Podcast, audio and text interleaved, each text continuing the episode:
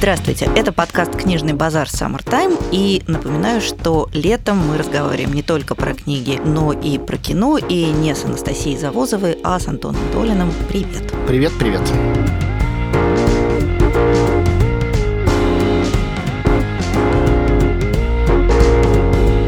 Сегодня мы будем говорить о том тотальном распаде привычной нам картины мира, которая происходит и в кино, и в литературе примерно с равной скоростью и с равной интенсивностью, а именно когда все то, к чему мы привыкли, меняется. Я бы сказал, что эта тема является такой ненамеренно правозащитной, ненамеренно, потому что некая защита прав заложена в матрицу этих процессов, хотя иногда перестает эта правозащита этой матрицы управлять. Поводом стало, ну, как каждый раз у нас повод скорее кинематографический, чем литературный, но в данном случае, можно сказать, это сдвоенное, потому что это фильм очень литературный. Выходит новый фильм Офелия. И эта картина — это рассказ о событиях шекспировского Гамлета с точки зрения Офелии. И мы все понимаем, что это не первый случай, когда что-то подобное происходит. Всем памятна пьеса Тома Стоппарда «Розенкранц и Гильденстерн мертвы», когда два второстепенных персонажа пьесы «Гамлет» становились такими бекетовскими двумя бедолагами, наблюдающими, не очень понимая, что происходит за событиями в мире больших, в мире больших героев, и вдруг становились главными героями. Конечно, про Офелию ситуация и проще, и сложнее, потому что сегодняшняя практика защиты женщин и вообще феминизации культуры требует пересмотра некоторых классических сюжетов. Сразу, пока мы не зашли на эту опасную территорию, хочу сказать, что я против этого пересмотра ничего не имею. Он не зачеркнет первоисточников, а только дополнит их, э, в некоторых случаях углубит, в некоторых случаях нет. Но Гамлет никогда не будет перечеркнут, он никогда не станет историей Офелии, поэтому почему бы не рассказать и историю Офелии. Но это не первый, не второй не пятый, не седьмой случай, когда женщины, которым по статистике во всех мировых сюжетах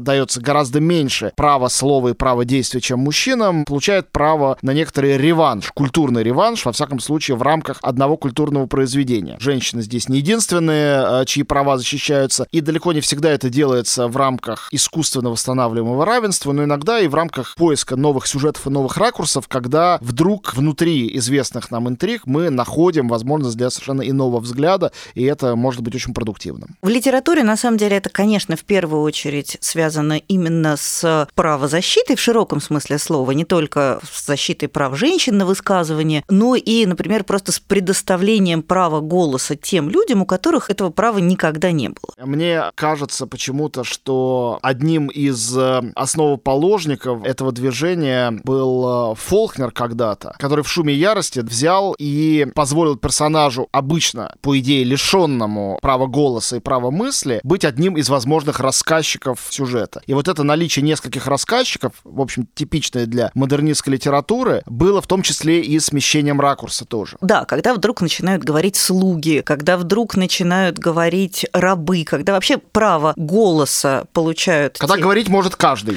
Да, когда все те люди, которые раньше должны были скромно помалкивать и вообще стоять в кулисах, они внезапно выходят на авансцену. Иногда это приобретает приобретает какой-то совершенно такой тривестийный характер. Например, вот уже упомянутому Шекспиру с Гамлетом, ему, конечно, тяжелее всего приходится, потому что что с этим Гамлетом только не делали. Там то Розенкранц с Гильденстерном, который, в общем, совершенно непонятно за что у Стоппорда страдают. Вот сейчас Офелия у нас всплыла, извините за дурной каламбур. А есть еще, например, очередной ремейк Гамлета современного российского писателя, живущего в Англии, Юлия Дубова, с которого со всей непреложностью вытекает, что Гамлет — это детектив, детектив, и все это спровоцировал, конечно же, Горацио. То есть Горацио – это главный злодей, главный бенефициар, потому что он является агентом Фортенбраса. Ну и, соответственно, вся эта трагедия переписывается таким способом, что при очень незначительной смене фокусировки, да, все получается. Тем же самым занимался Борис Акунин, который переписывал да. чай, «Чайку» точно таким же образом, где Дорн оказывался тоже одним из Фандориных и вел свое расследование. Все возможные такого рода игры с классикой,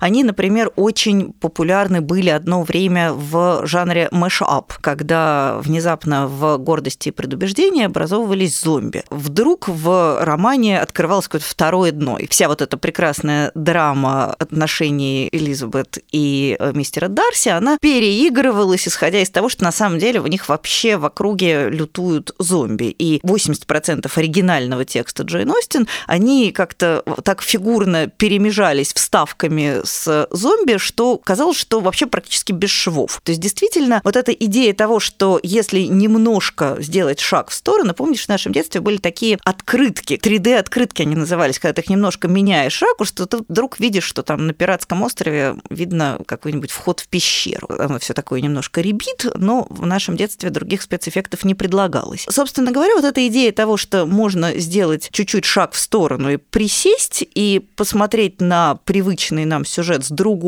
ракурса и увидеть что-то другое. Как в позапрошлый раз ты рассказывал про инопланетянина в фильме Стивена Спилберга, который снят с ракурса снизу, что мы смотрим на мир с другой точки зрения. Та же самая история, она сейчас очень активно происходит в литературе. Другое дело, что я бы сказала, что в литературе пока что это все-таки не очень продуктивно получается, потому что это либо шутки и всякого рода травестийные переосмысления, либо это действительно такая вот актуальная повестка в самом своем таком, на мой взгляд, упрощающем виде, которая все-таки, а вот теперь давайте мы позволим поговорить рабам на плантации кино эти тенденции тоже есть, и к ним тоже очень по-разному относятся. И есть целый ряд уже исследований о том, почему это не работает. Есть два примера за последнее только время, и некоторые примеры еще впереди. То есть фильмы уже сняты, и все с трепетом ждут, когда они выйдут, для того, чтобы разобраться, получилось это или нет. Но два примера не очень удачных уже есть из недавнего времени, последние там пару лет. Это «Охотники» или же «Охотницы за привидениями». Снят фильм, где четыре героини вместо четырех мужчин-героев. И, наоборот, при них мужчина-секретарь, такой очень смешной, который их обслуживает. Они вчетвером а, почти так же, как это было в оригинальном, на самом деле, фильме, сражаются с всякими полтергейстами и другими существами. Очень хорошие актрисы были взяты, и также из шикарных актрис был составлен набор восьми подруг Оушена, которые вместе тоже совершали ограбление. В обоих случаях фильмы были нормальные со всех сторон, то есть ничего в них не было как бы плохого. Но самое в них было ужасное абсолютное ощущение необязательности. Вот непринужденности, даже там не было принужденности.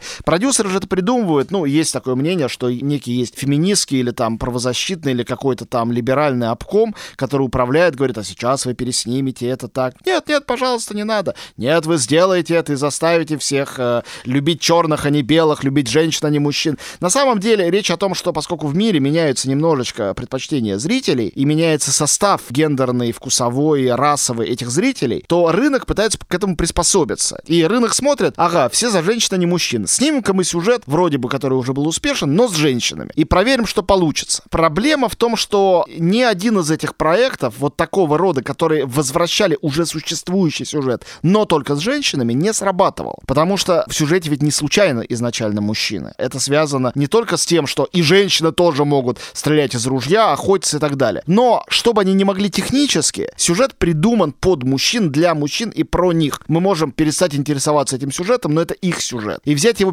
переприсвоить гендерно очень сложно, а может быть и невозможно. Вот скоро выйдет фильм а, «Чего хотят мужчины», был а, «Чего хотят женщины», где был такой жуткий бабник э, и женоненавистник э, Мел Гибсон, и он вдруг узнавал, что думают женщины. У него все взрывалось в мозгу, и он начал к ним относиться в большей степени как к людям, потому что и когда он смотрел не только на внешность, но и знал, о чем они думают, тут будет обратная история, главной героиня женщина. Фильм еще не вышел, никто еще не знает, хороший будет или плохой, но тоже есть ряд подозрений, потому что если женщин можно было гуманизировать и превратить их из инструментов для секса в людей, то мужчины и так люди, э, и женщина их смотрит и так, как на людей. Можно разве что вскрыть их какую-то подлую сущность, э, узнав, о чем они думают. Но нуждается ли сейчас человечество в еще одном вскрытии подлой сущности мужчины, это очень большой вопрос. Это именно что вопрос, меня нет ответа. Однако я хочу сказать, что как только дело касается не раскрученного сюжета популярного, а действительно мифа, переосмысление мифа мне почти всегда кажется продуктивным и интересным. Потому что в нем женщина не случайно является женщиной, даже если она молчит и не действует. И как только раз мы заговорили о феминистической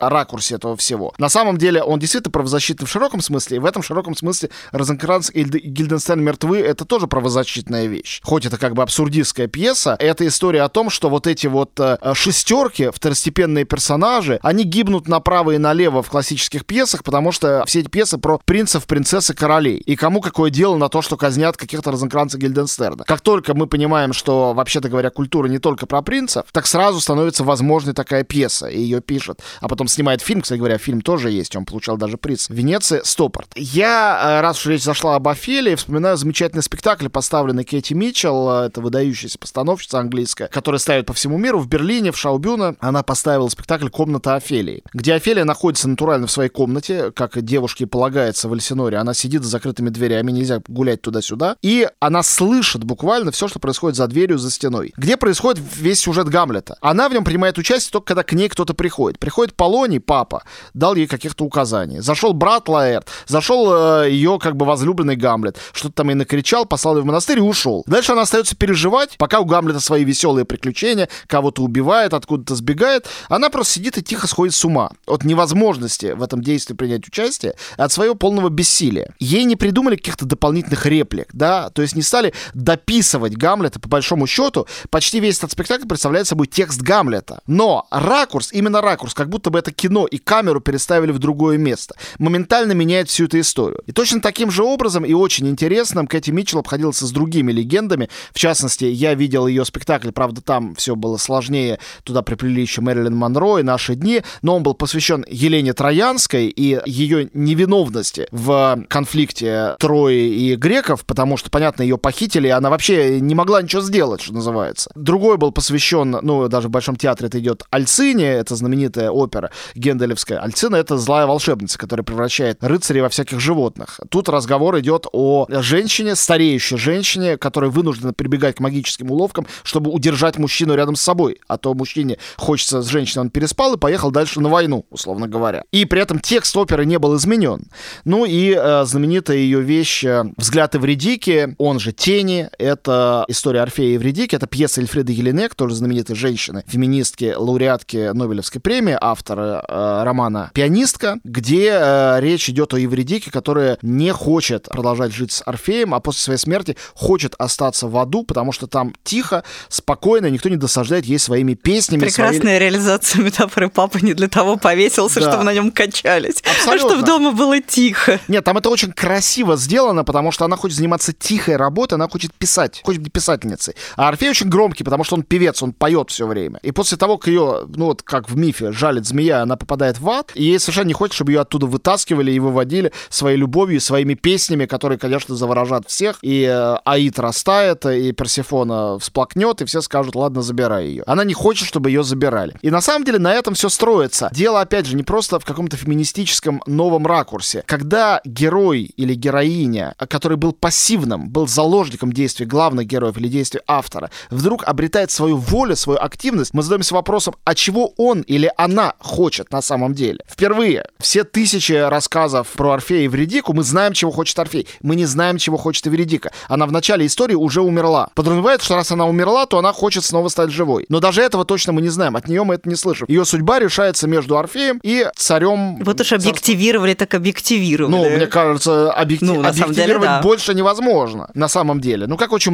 многих героинь эпоса. При этом есть героини активные, там, Медея, Федра, есть э, знаменитые женщины а, в античной истории, которые крайне активно действуют, и мы знаем, чего они хотят. Ну, им Росин помог, им все-таки Росин Да ладно, кому-то Еврипий сначала помог, кому-то Софокл. Софокл сильно помог Антигоне, у него все ну, нормально да. с мотивацией. Там героинь, на самом деле, у древних греков было таких, у Еврипида даже их больше, чем героев, мне кажется, таких э, ярких женщин, ну или не меньше, по меньшей мере. И даже там у Эсхила, когда все только начиналось, Клитемнестра вполне себе владеет, или Электро, своей волей, своим отношением к тому, что происходит. И как раз, э, мне кажется, в Древней Греции в этом отношении было больше свободы, чем потом, когда эти сюжеты стали бесконечно воспроизводить. Хотя были проблески великих гуманистов. Действительно, Росин, мне кажется... У Росина э, все героини. Тетеньки. Мне кажется, он, он больше, чем Шекспир для женщин Конечно. сделал несравнимо в литературе. Абсолютно... Что Береника, что Федра, они же, мы же их знаем через Россию. Уравнял их с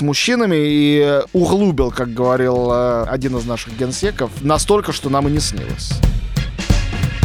Вообще, я вот тебя слушала и поняла, что ведь это же примерно то же самое, что произошло, скажем, в исторической науке во времена школы анналов, которая внезапно совершила то, что сейчас принято называть антропологическим поворотом, когда вдруг оказалось, что вся история, которую мы изучали, знали и хранили на протяжении длительного времени, это история великих людей. Это история великих людей, эпохальных событий и так далее. А вот эта маленькая частная история, история повседневности, история того, что российский историк Арон Гуревич называл немодствующее большинство, что она всегда была в тени. И школа аналов, она же и развернула наши глаза под другим углом, как опять же говорила Гертруда из все того же Гамлета, повернула нам глаза зрачками не в душу, но в направлении того, что называется простые люди. И ведь сегодня именно это направление в истории, как в науке, является основным. То есть гораздо больше ученых занимаются условно историей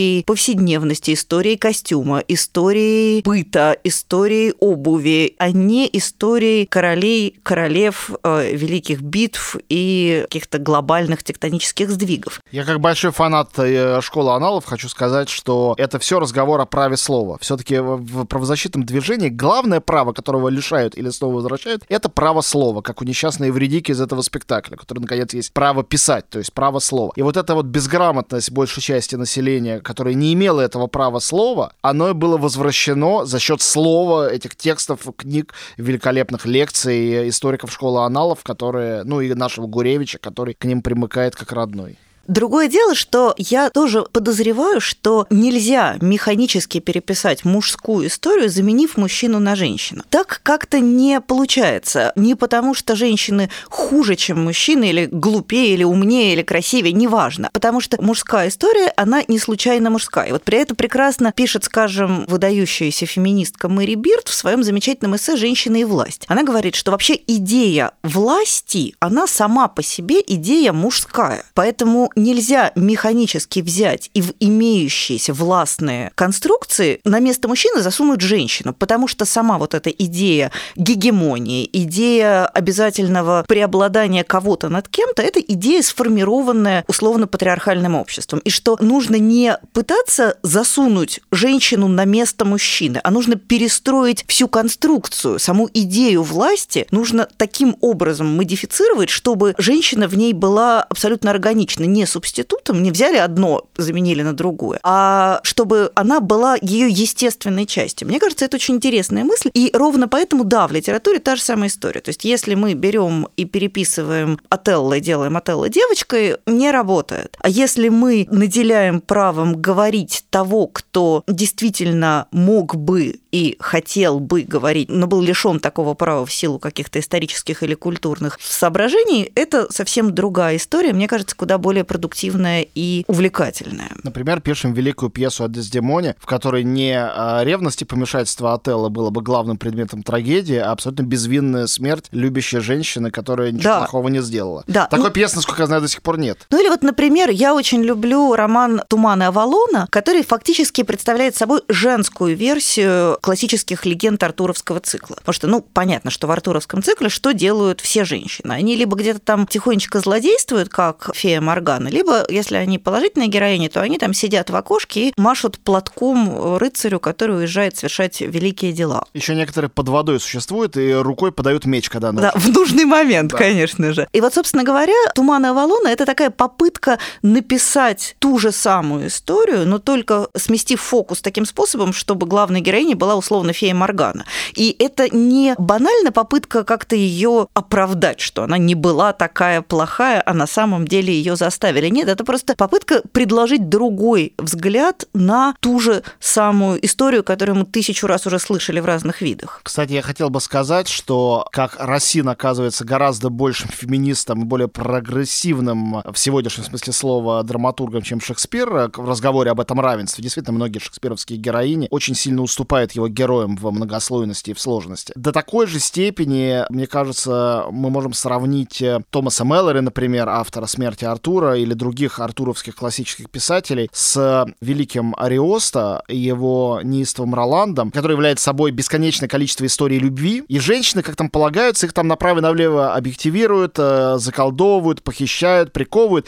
Несмотря на это, у них у всех очень строптивый характер. Есть женщины-рыцари, они все также ищут любви, они абсолютно сами выбирают себе партнеров. Например, Анжелика не хочет жить с Роландом, несмотря на то, что он великий рыцарь, величайший из живущих. Совершенно ее это не приличает, не интересует. И мне кажется, что это была дико прогрессивная книга для своего времени, неистовый Роланд. Действительно, это как-то развернуло немножко. Я не знаю, надолго или на время, но не случайно же вплоть до Дон Кихота неистовый Роланд являлся, ну, таким в каком-то смысле эталоном э, рыцарской литературы поздней. В целом, мне вообще кажется, что вот эта идея посмотреть в прошлое и понять, что далеко не все классические книги были настолько консервативными с нашей сегодняшней точки зрения, Совершенно это нет. очень продуктивная вообще мысль, потому что у нас же буквально куда ни глянешь, везде триггеры, что всех все время нужно разоблачить и показать, что и тот был плохой антифеминист, и этот был крепостник. Смотри, мы только за этот маленький эфир э, Софокла, Еврипида, Росина и э, Ариоста немножечко как-то реабилитировали. Чуток реабилитировали. Ну, например, тот же самый, скажем, если обратиться к русской литературе, самые яркие образы у Некрасова это, конечно, женские образы. Понятно, что мы все вспоминаем тех, кто коня на скаку и войдет в горящую избу, но вообще Некрасов, мне кажется, был такой выдающийся русский профеминист, как ну, мы бы сейчас я сказали. скажу супер банальную вещь. Не случайно же лучший филолог среди балетмейстеров Джон Наймайер назвал свой балет Татьяна, а не Евгений, по мотивам Евгения Онегина. Тот ракурс, по которым Татьяна — это главная и самая интересная героиня Евгения Онегина, и все основные события происходят с ней, и она является в них не пассивным их участником вовсе. Это совершенно законный взгляд на Евгения Онегина, который, возможно, и назван Евгений Онегин, только отвечая неким э, каноническим требованиям своего времени, а вовсе не потому, что Пушкин так считал. То есть это прочтение не какое-то авангардное, ревизионистское, а оно следует из самого текста. Скажи мне, прав я или нет. В целом, да, мне кажется, что, ну, понятно же, что Онегин гораздо более типовой, клишированный. Конечно. И, и причем такой намеренно клишированный. А Ленский вплоть до пародии клишированный. Конечно. В то же время, как Татьяна... Единственный несколько, живой человек. И несколько раз нарушает эти каноны, когда пишет письмо, когда она отказывает Онегину в конце, она идет против паттерна, она идет против того, что героиня должна делать. Вообще, в целом, идея прогресса, она, конечно, прекрасная и благая, но представление о том, что люди раньше были менее гуманными, а потом усовершенствовались и стали более гуманными, и нам нужно смотреть на наших предков свысока с точки зрения того, что вот теперь-то мы стали уважать женщину, а прежде это только и то и делали, что угнетали. В общем, в значительной степени... Не всегда это так. Да, это не всегда так, и, по крайней мере, это не бесспорно.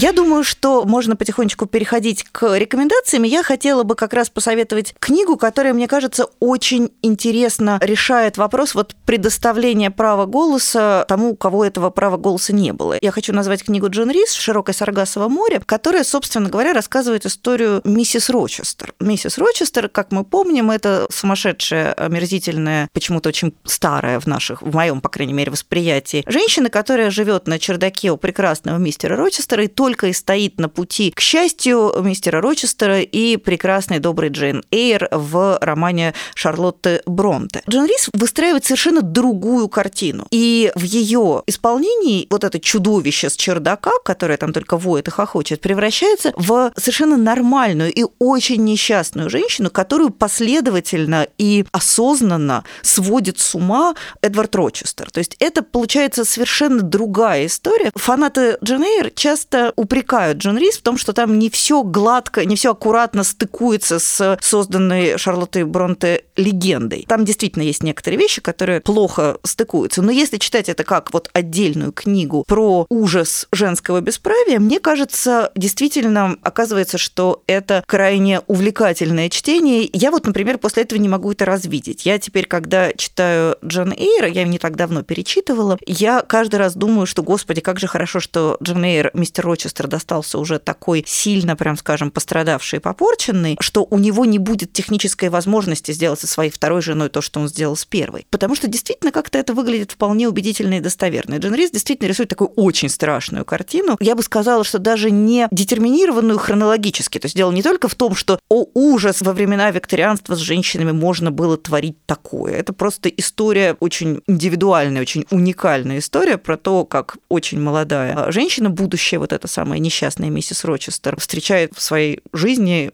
чудовище в образе мужчины, который, в общем, ее планомерно уничтожает как человека и как личность. Это действительно тот случай, когда этот прием работает, потому что это не механическая замена одного другим, а перестановка камеры, которая позволяет увидеть в старой истории какие-то новые ракурсы.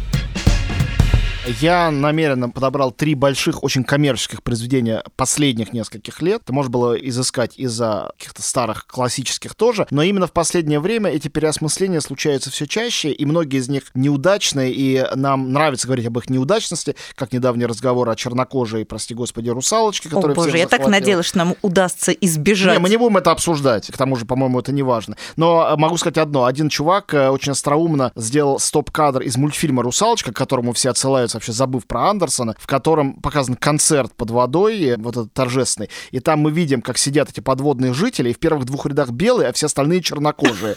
Вот там, в той самой русалочке. Что на самом деле там было это, и была сегрегация у них под водой, как выясняется. Видимо, это автоматом там выскочило. Нет, другое. Я начну с мультфильма. Мне кажется, совершенно в этом смысле выдающегося и очень интересного. Это «Холодное сердце». Это действительно революционный диснеевский мультфильм, и, наверное, это лучший именно диснеевский диснеевской студии Disney, мейнстримной этой студии мультфильм за последние годы, который абсолютно переворачивает классическую историю с диснеевской принцессой. Что такое диснеевская принцесса? Это такое существо, с которым происходит много разных приключений, она переодевает много красивых платьев, и в конце должен появиться некий принц, как в Белоснежке. Он приходит вообще непонятно откуда, он засветился на три минуты в начале мультфильма, и в конце приходит целовать ее и из гроба доставать, спасать. С какой стати она после этого с ним уезжает и его любит, хотя она совершенно другими семью мужчинами провела весь э, мультфильм, мы так и не понимаем толком. Кстати говоря, очень интересное было переосмысление, но я уж не буду больше одной э, сказки диснеевской запихивать в этот микрообзор. В фильме «Малефисента». Да, я как раз тоже про нее вспоминала. Злодейку, на самом деле, несчастную сыграла Анджелина Джоли. Чем интересно «Холодное сердце»? Тем, что там нету намеренного ревизионизма. Это как бы фантазия на темы «Снежной королевы», где нет никакой Герды, которая любит своего приятеля, жениха, не знаю, нареченного,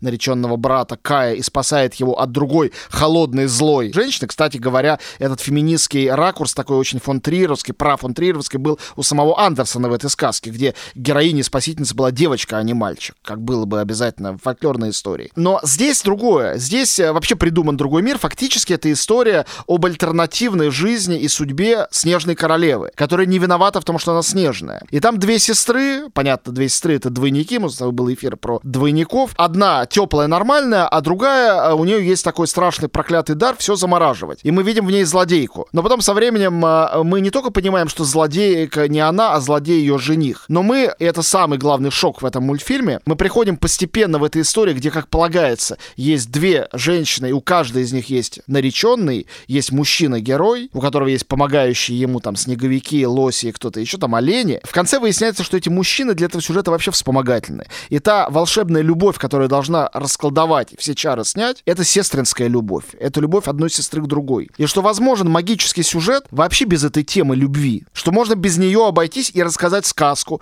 с принцессами, с чудесами, с королевством, со всеми атрибутами классической сказки. И это классическая сказка с псевдоскандинавским, значит, environment, декорацией и так далее, которая обходится без романтического сюжета вовсе. И такое произошло впервые в большой мейнстримной истории. И результат был сногсшибательным. Это самый коммерчески успешный и самый вирусно популярный сказочный мультфильм за последние, не знаю, лет 20. Ничто не может сравниться с этим. То есть вот эта версия сказки, казалось бы, абсолютно наступающая на горло классической сказки, где не может не быть принца и любви, она оказалась более востребованной, чем э, все э, новые версии старых сказок.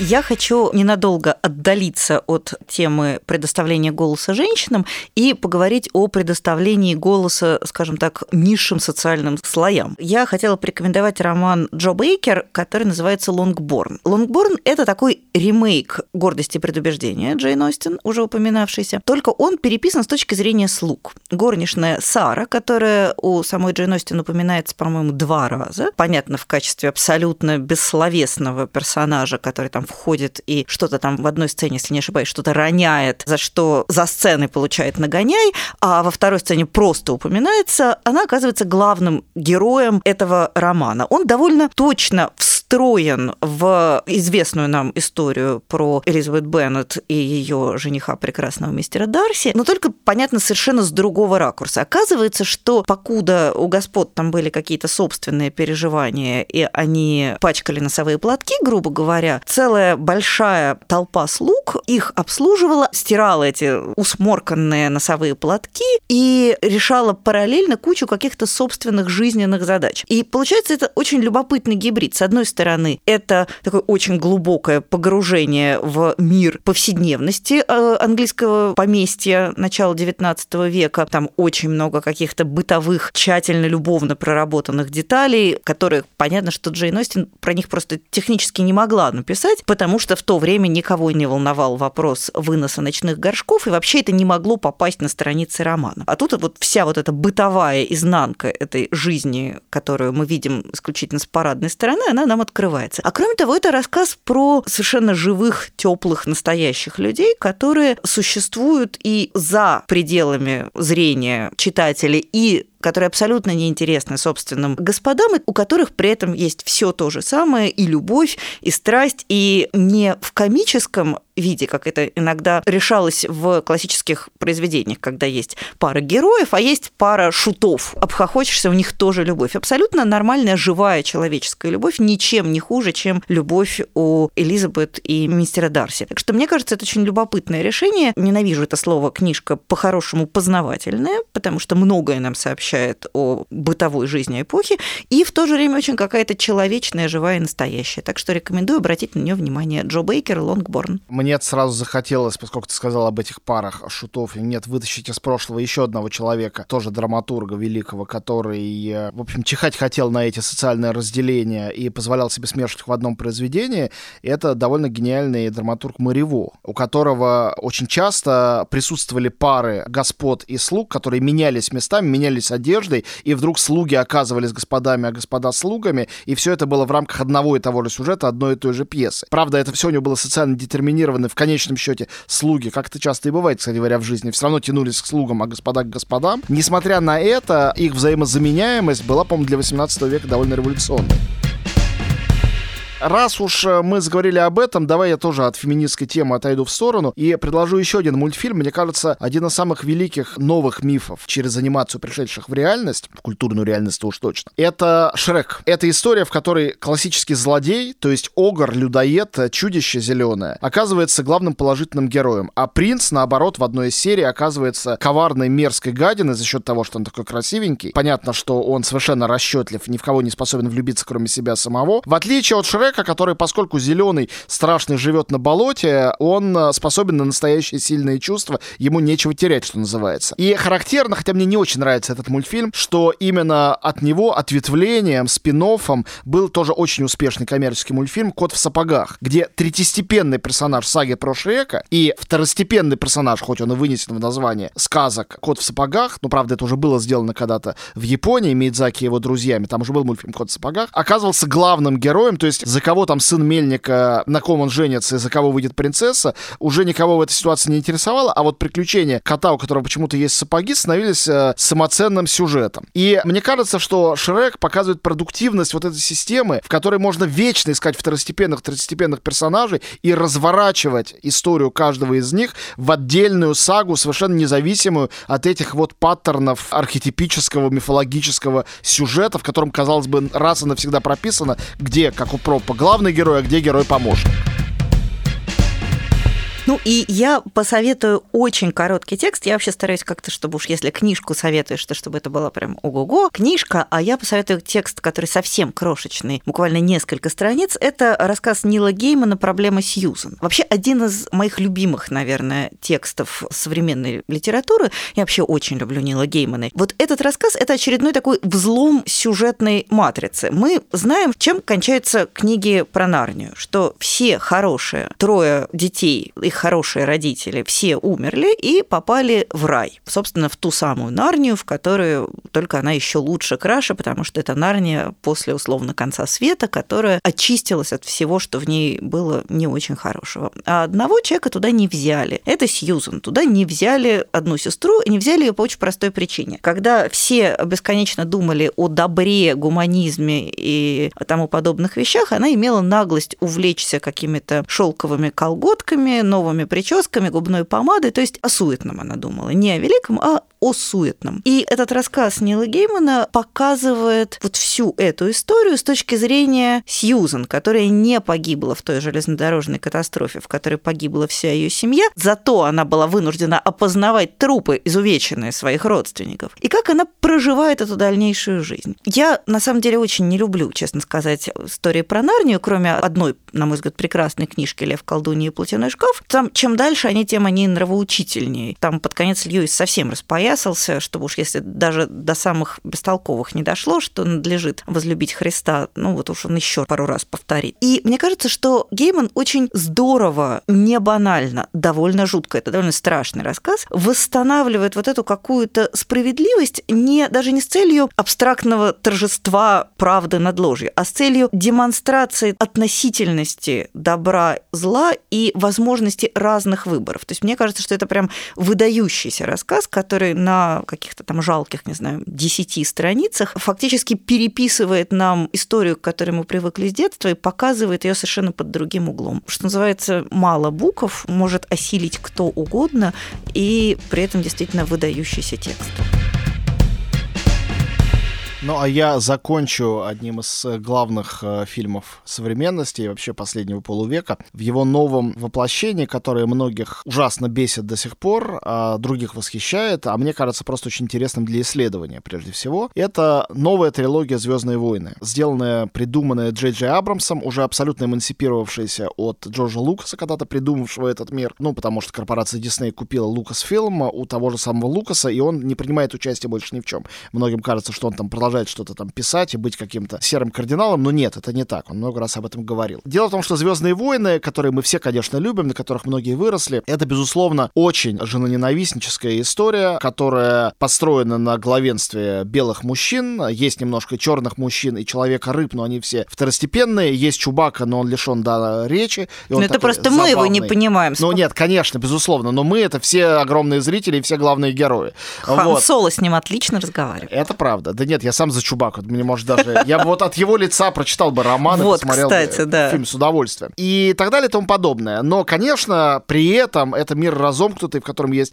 много возможностей, просто неиспользованных. И мне кажется, что Джей Джей Абрамс очень остроумно этими э, возможностями пользуется. Он делает в новой версии саги про Звездные войны двумя главными героями девушку, а раньше девушка, она, конечно, могла тоже стрелять из пистолета, но, в общем, она была сначала похищенной принцессой, потом ее переодевали в золотой бикини и приковывали к гигантской жабе. В общем, э, она могла быть э, действующим лицом, активным, только ограниченное количество времени, ненадолго, пока ее не захватил очередной какой-нибудь злой лорд. Здесь главная героиня девушка, она лучше всех дерется, лучше всех стреляет, э, и она совершенно непобедима при этом. И один из главных конфликтов, связанных с новым эпизодом Звездных войн, который выйдет только в декабре, связан с тем, что он по-английски называется Rise of Skywalker. И его русские локализаторы перевели странным довольно образом Skywalker восход. На что все на них накинулись словами, какой восход, это же, понятно, там, вознесение, восхождение, возвращение Скайуокера, но те молчат в ответ, из чего можно сделать один простой э, вывод. Это восхождение, видимо, не Скайуокера, а Скайуокер. По всей видимости, то, что в английском языке не слышно, мужской это или женский род,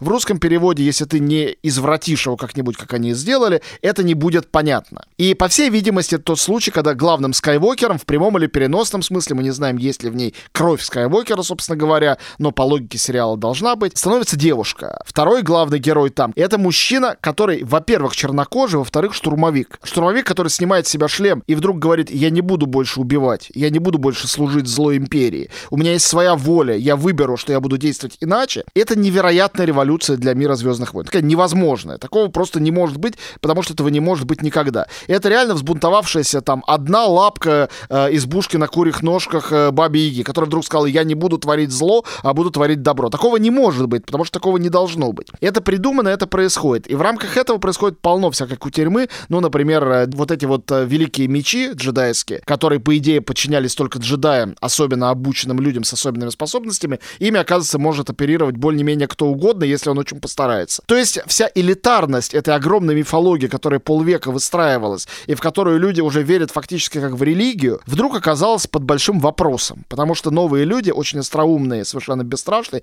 пришли и это сделали на свой страх и риск, желая посмотреть, как отзовется аудитория. Аудитория отозвалась потрясающе. На сегодняшний день эти фильмы собирают в прокате едва ли не больше, чем старые. Просто по количеству людей, которые идут их смотреть. И, наверное, многие выходят из зала, отплевываясь, даже наверняка. Но мне кажется, это почти неизбежное изменение, которое произошло. Оно было бы неизбежно, кто бы этим не занялся. Но те люди, которые это сделали, сделали это с максимальным юмором и тактом, с которым эту внутреннюю революцию можно было провести. Кстати, тут я хотела бы чуть-чуть добавить, что все-таки вот это отчеловечивание имперских штурмовиков, оно началось еще в сериале, анимационном сериале Я хотел сказать, войны. это заложено в мифологии Звездных войн. Все просто наконец оно как бы взорвалось. Ну, просто вот этот сериал, который заполнял лакуны в легенде, там уже начали появляться какие-то имперские штурмовики, которые были чуть лучше, чем другие. Немножко людьми. Да, они уже хотели там иметь семью и детей, а вовсе не только убивать всех хороших и крошить их в капусту. В принципе, да, действительно, это какие-то возможности, которые были заложены, и сейчас они действительно расцвели. Ну и надо сказать, что Джон Боега замечательный артист, сыгравший этого штурмовика, а Дейзи Ридли та самая девушка, которая сейчас сыграла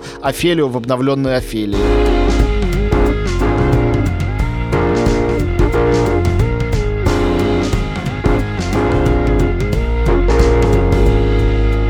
Ну что ж, на этом мы на сегодня будем заканчивать. Вернемся к вам через неделю. До свидания, до новых встреч. Всем пока.